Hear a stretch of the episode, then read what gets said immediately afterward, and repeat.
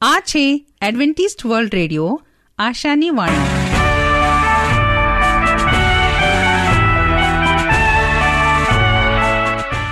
અમારા આજના પ્રસારણમાં તમારો હાર્દિક સ્વાગત છે.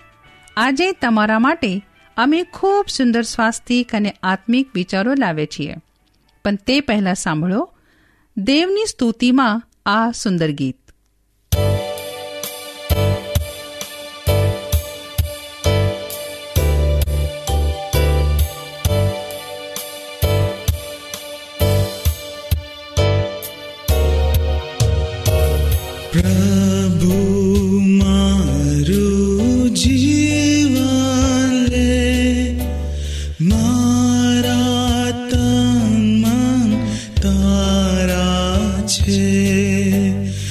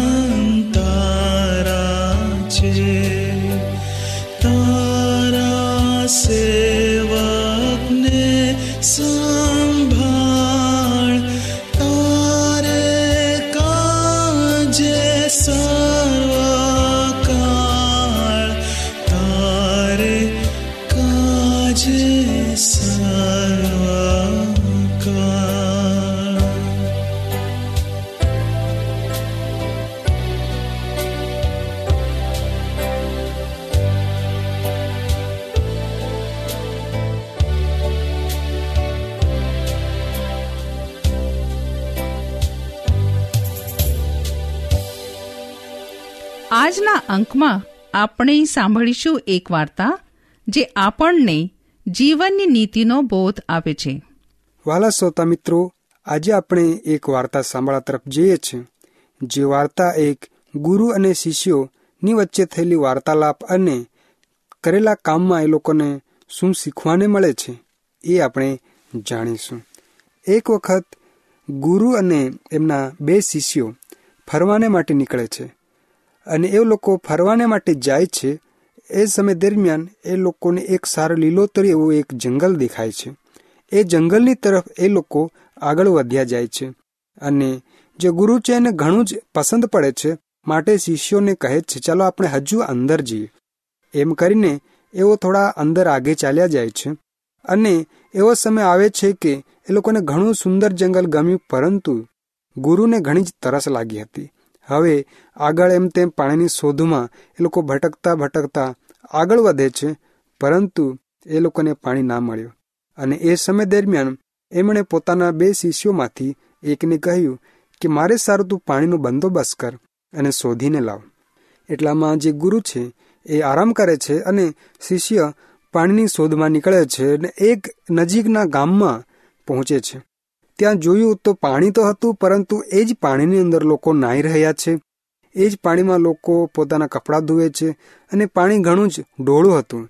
હવે પાણી ગંદુ હોવાથી એ શિષ્યને એવું લાગ્યું કે આ પાણી તો મારા ગુરુને હું કેમક પીવાને આપું? એમ કરીને એ પાછો ફરીને આવે છે અને પોતાને ગુરુને કશું જ કહેતો નથી. અને થોડીક વારમાં જ બીજા શિષ્યોને મોકલે છે. અને એ શિષ્યો પણ થોડે દૂર ફરતા ફરતા એ જ જગ્યાએ જાય છે કે જ્યાંથી એક પહેલો શિષ્યો ફરીને આવ્યો છે. હવે જ્યારે આ શિષ્યએ આ જોયું કે લોકો નાહી રહ્યા છે અને કપડાં ધોઈ રહ્યા છે અને આજુબાજુ પાણી નથી, તો એણે ત્યાં થોડોક રોકાયો. ત્યાંથી સગળા લોકો ચાલ્યા ગયા અને થોડા સમય પછી એ જ પાણીમાં જે ગંદકી હતી એ સગળી ધીરે ધીરે નીચે પાણીના તળિયે જવા લાગી અને પાણી ધીરે ધીરે ચોખ્ખું થવા લાગ્યું. અને જ્યારે પાણી ચોખ્ખું થઈ ગયું પછી એ જ પાણીમાંથી પાણી લઈને એણે પોતાના ગુરુને આપ્યું. ત્યારે ગુરુ પૂછે છે કે, મારા સાથી મિત્રને પાણી ના મળ્યું અને તમે કેમક લઈ આવ્યા? ત્યારે એણે કહ્યું કે, મારા સાથી મિત્ર જ્યાંથી પાણી જોઈને આવ્યા હતા, ત્યાંથી જ હું પાણી લઈને આવ્યો છું. પરંતુ એણે ગંદુ પાણી જોઈને ધીરજ ના રાખી. પરંતુ એ ગંદુ જોઈને ચાલ્યો ગયો. પણ મેં ધીરજ રાખીને જોયું કે પાણી ગંદુ છે પણ થોડા સમય પછી સગળો કચરો નીચે બેસી જશે, સગળી ગંદકી દબાઈ જશે અને છેવટે જે ચોખ્ખું પાણી છે તે ઉપર આવશે. માટે પાણી ચોખ્ખું થયું અને હું તમારા માટે લઈને આવ્યો છું. તો હાલા શ્રોતા મિત્રો, આજની આ વાર્તામાંથી આપણે ઘણો જ સારો બોધ લઈ શકીએ છીએ. કોઈ પણ કામની અંદર આપણે ધીરજ રાખીએ અને આપણું કાર્ય સફળ થશે. અને આપણે કોઈ પણ કામની અંદર જે બાબત છે એ બાબતમાં આપણે મન લગાડીએ અને એ બાબત જે કંઈક છે, એવી જ રીતે ના જોઈએ, પણ એનામાંથી કંઈક સારું બને છે કે કેમ, એને પણ આપણે જાણવાની કોશિશ કરીએ. અને જે રીતે અહીં માટીમાંથી પાણી અલગ થયું અને ચોખ્ખું થયું છે, એવી જ રીતે દરેક વ્યક્તિમાં પણ ઘણી બધી ખરાબ બાબતો હોય છે, એ ધીરેથી દૂર થઈ શકે છે.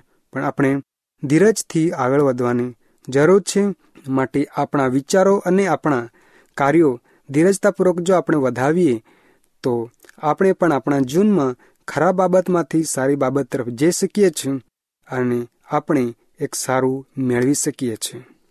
તો શું તમને આજનો અંક ગમ્યો? આવી જ રીતે દરરોજ અમારો પ્રસારણ સાંભળતા રહો. હવે આપણે હજુ એક સુંદર ગીત સાંભળીશું.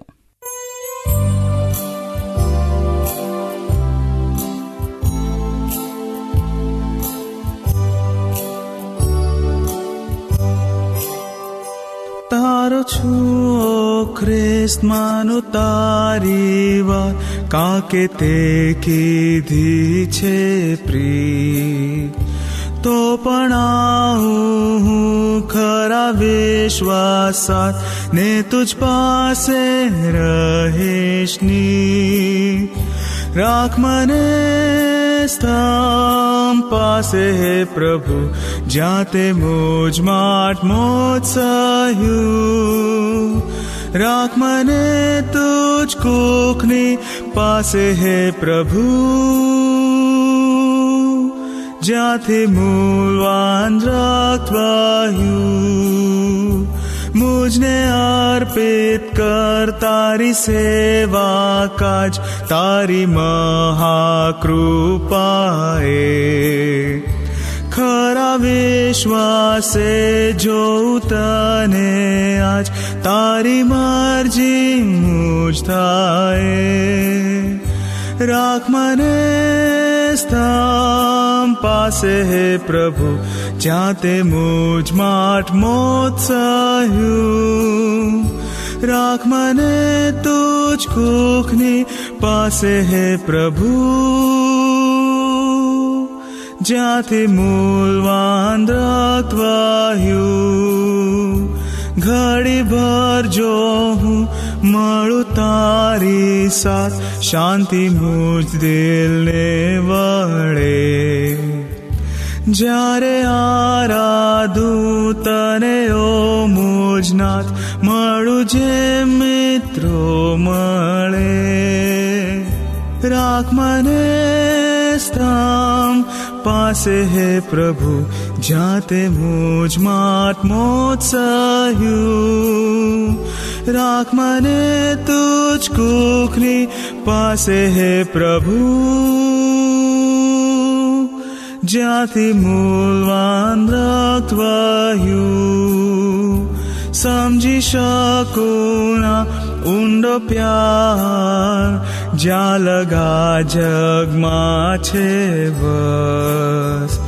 જોઈ શકે શું તારો હર્ષ પાર જ્યારે આવેશ તારી પાસ, રાખ મને સ્થામ પાસે હે પ્રભુ જાતે મોજ માટ મોજ સહ્યું. રાખ મને તુજ કોકની, પાસે હે પ્રભુ. જ્યાંથી મૂળવાન રક્તવાહ્યું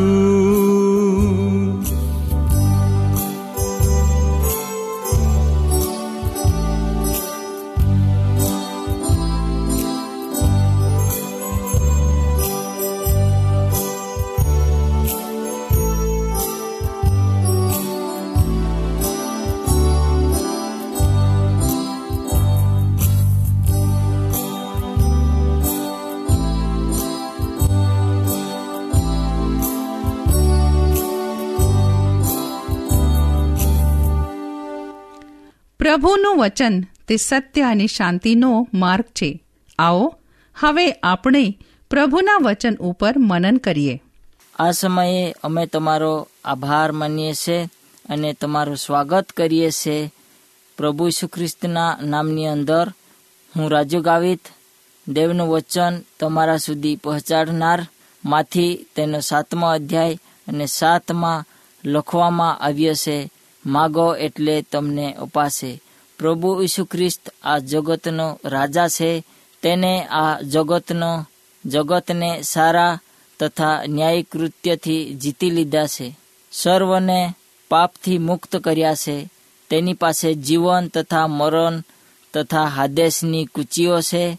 તેની પાસે સ્વર્ગીય રાજ્ય છે અને ત્યાં તે દરેકને આવવા માટે બોલાવે છે.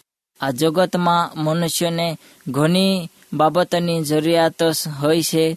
પણ દેવ આજે મનુષ્યને કહે છે કે, માગો એટલે તમને અપાશે. તેની પાસે માંગનાર કોઈ નથી. આ જગતમાં ઘણી એવી વસ્તુઓ છે, જગતના વાનાઓ તેના પાછળ મનુષ્ય દોડે છે. પણ આપણને દેવ આજે આ કહે છે કે, તમે માગો એટલે અપાશે. આજે પ્રભુ પાસે આપણે શું માગીએ? આજે આપણા જીવનની અંદર શાની ખોટ છે. આપણા જીવનની અંદર આજે કઈ બાબતો અધૂરી છે તે આપણે પ્રભુ પાસે માગીએ. આ જગતની અંદર જગતના વાનાઓ ઘણા છે, પરંતુ તે આપણને દેવના રાજ્યમાં લઈ જઈ શકતા નથી. એટલા માટે પ્રભુ પાસે આપણે ન્યાયીપણાના કૃત્યો કરવા માટે સારાવાના માગીએ. અને માથી તેનો સાતમો અધ્યાય અને દસમાં તે કહે છે આપણે ભૂંડા છે, તો છતાં દેવ આપણો, આપણા છોકરાઓને સારાવાના આપી શકીએ છીએ. તો આકાશમાંના બાપની પાસે વિશેષ કરીને સારાવાના છે, તેમાંથી તે આપણને અપાશે. ગીતશાસ્ત્રમાં લખેલું છે, મેં મારા જીવનમાં ન્યાયથી તજેલા તથા તેઓને ભીખ માગતા મેં જોયા નથી. પરમેશ્વરની પાસે સગળાવાના છે, તે તેમાંથી આજે આપણને પૂરા પાડવા માટે તૈયાર છે. આ દુનિયામાં કેટલી પણ સારી ચીજો, વસ્તુઓ તથા આપણે માગીએ તથા ખરીદીએ, પણ તે દેવના સારાવાના જેવા નથી અને આ જગતની દરેક વસ્તુથી આજે આપણે દેવના રાજ્યમાં જઈ શકતા નથી. દેવના નીતિ મહત્વ આપણા જીવનની અંદર આજે હોવું ઘણું જરૂરી છે. યાકુબનો પત્ર તેનો પહેલો અધ્યાય અને સો કોલમમાં જોવા મળે છે કે દેવ પાસેથી આપણે કોઈ માગીએ. તે યથાયોગ્ય તથા સબાઈમાન હોવું જોઈએ. બાઇબલ આપણને કહે છે કે આપણું ઉઠવું તથા બેસવું, સુવું પણ તે તુપાસ, તપાસી જુએ છે. આપણે કયા ઈરાદાથી માગીએ છીએ તે દેવ જાણે છે. આપણા માગ્યા અગાઉ દેવ આપણા વિચારોને જાણી લે છે. દેવના અગાઉથી કોઈ પણ બાબતો એવી નથી કે તે તેને આપણે છુપાવી શકીએ તથા તે આપણે દેવના આગળ ના બોલીએ. પરંતુ પ્રભુ આપણા મન, તન, હૃદય તથા આપણા હૃદયના વિચારોને પારખે છે. બીજો રાજા તેનો બીજો અધ્યાય અને નવમાં લખવામાં આવ્યો છે કે આપણને જોવા મળે છે એલિયાએ એલિસાને એક માંગ વિશે પૂછ્યો કે તને શું જોઈએ? એલિસાએ તે વિભાગમાં સારા કાર્યના માટે એલિયા પાસેથી આત્માનો ભમણો હિસ્સો મળે એવી આજ્ઞા આપી અને એ આજ્ઞાનો પાલન કરતા એલિયા તે એરિયાની અંદર ઘણું સારો કામ કરે છે અને ઘણા લોકોના જીવનની અંદર પ્રભુના પ્રત્યેના સારા વિચારો તે પ્રગટ કરે છે અને એક દિવસ એવો આવે છે ત્યારે એલિયા ને લઈ લેવામાં આવે છે અને એલિયાના જગ્યા પર એલિશા એક મહાન કૃત્ય કરી બતાવે છે અને સમય જતા તે એરિયાની અંદર પ્રભુનો યહોવાનો નામ ઘણો જ ઊંચો કરવામાં આવે છે. આજે આ જગતની અંદર આપણે શું માગીએ છીએ પ્રભુ પાસે આપણે કંઈક સારાવાના માગીએ તે વાના થકી આજે આપણે આ એરિયાની અંદર પ્રભુની સેવા કરી શકીએ અને આ એરિયાની અંદર હંમેશા માટે પ્રભુનું નામ ઊંચો થતો રહે એવો આપણે એક કાર્ય કરવા માટે નીતિ મહત્વના કાર્યો આપણે પ્રભુ પાસે માગીએ. જ્યારે હેરોદના વર્ષગાંઠને દિવસે હેરોદે તેના પોતાની દીકરીને સારા કાર્ય કરવાને લીધે પૂછવામાં આવ્યો છે, દીકરી, આજે તને શું જોઈએ? તે સમયે તેને એક યોહાનનું શિર માંગ્યો અને તે સમયે રાજાએ સર્વના આગળ એક સમ ખાધા હતા. તેના લીધે તે શરમાઈ ગયો અને છેલ્લે એક તુરંગોમાંથી, એક જેલમાંથી યોહાનનો માથાનો શિરે શુદ્ધ કરવામાં આવ્યો. આજે દુનિયાની, દુનિયાના લોકો આજે એવું માંગ કરે છે. એટલા માટે આપણે દરેક જણ સાચું બોલીએ અને સારું બોલીએ કે જેનાથી કોઈનો નુકસાન ના થાય, પરંતુ પ્રભુ પાસેથી આપણે સારા વાના માગીએ અને એ વાના થકી આપણા જીવનની અંદર વિકાસ થાય અને આપણે જે કંઈ સારા વાના માગીએ, એના થકી બીજાનો પણ વિકાસ થાય એવો એક આપણે સારા કૃત્યના માટે સારી માંગ આપણે પ્રભુ આગળ મૂકીએ. તો આજના વચન આપણે માંગ વિશે શીખ્યા કે આ જગતની અંદર આપણે જે માગીએ તે પ્રભુ માગ્યા અગાઉ જાણે છે. તે આપણે કઈ રીતે માગીએ છે? સારા માટે માગીએ છે કે વેડફી નાખવા માટે માગીએ છે? પ્રભુ સગળું જાણે છે. એટલા માટે આપણે યથાયોગ્ય એવી પ્રાર્થના કરવી જોઈએ. આપણા પ્રાર્થનાનો જવાબ આપણને મળે એવી રીતે આપણે પ્રભુને પ્રાર્થના કરવી જોઈએ. આજે ફરીથી આપણે પ્રાર્થનાની અંદર જડીએ. આકાશ પૃથ્વી ઉત્પન્ન કરનાર પ્રભુ અમે તમારી પાસે આવીએ છીએ. આજનો આ સમયે પ્રભુ અમે સર્વજન તમારા નામની અંદર અમે આશીર્વાદિત છીએ અને ફરીથી અમે પ્રાર્થના કરીએ છીએ, આ જગતની અંદર જીવન જીવવા માટે પ્રભુ, તમે અમને સારાવાના પૂરો પાડો પ્રભુ. જે લોકો પાસે આજે એવાવાના નથી, તેઓને પણ તમે પૂરો પાડો. અમે પ્રાર્થના કરીએ છીએ, અમને નીતિમત્વના કાર્યના માટે પ્રભુ તમે સ્થિર કરો અને પ્રભુ અમારા જીવનની અંદર નીતિ નિયમ મૂકો અને પ્રભુ એ પ્રમાણે અમે જીવન જીવીએ, એવું તમે થવા દો. અમે સર્વ કંઈ તમારા હાથમાં સમર્પિત કરીએ છે તમે દરજો અને ચલાવજો. પ્રાર્થના અમારા ઉદ્ધાર કરતા પ્રભુ ઈસુ ખ્રિસ્ત તમારા નામમાં માગીએ છે. આમીન.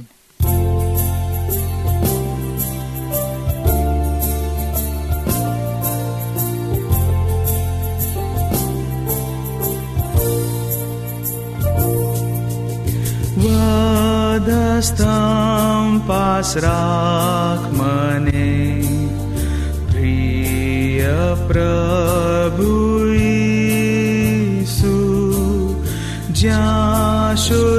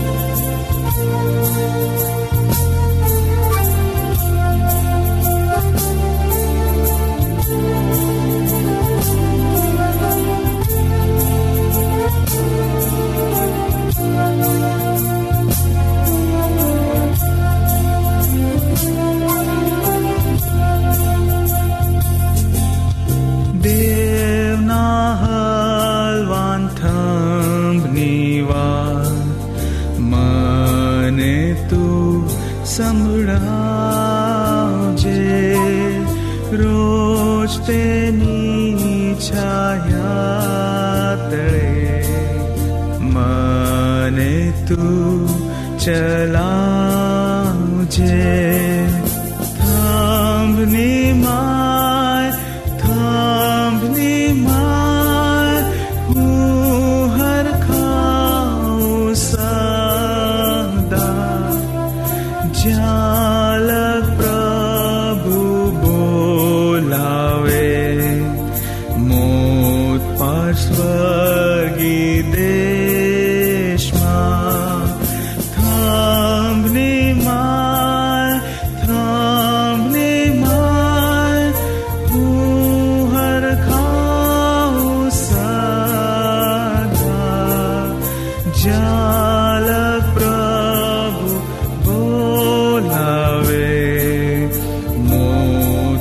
answer.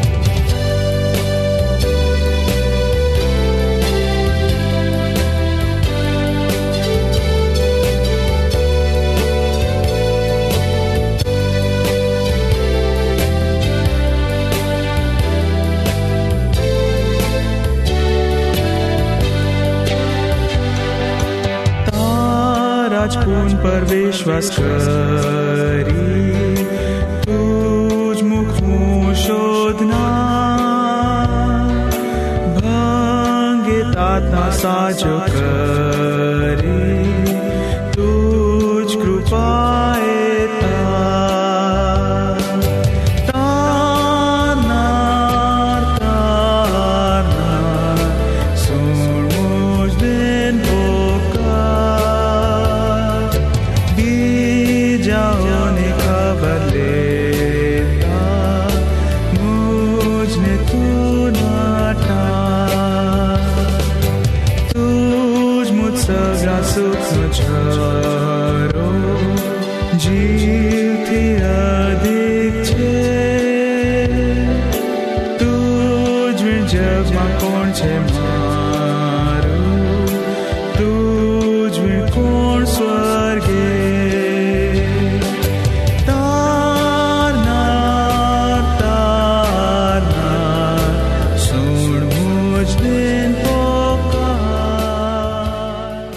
સરનામું હજી એક વાર સાંભળો લેશો.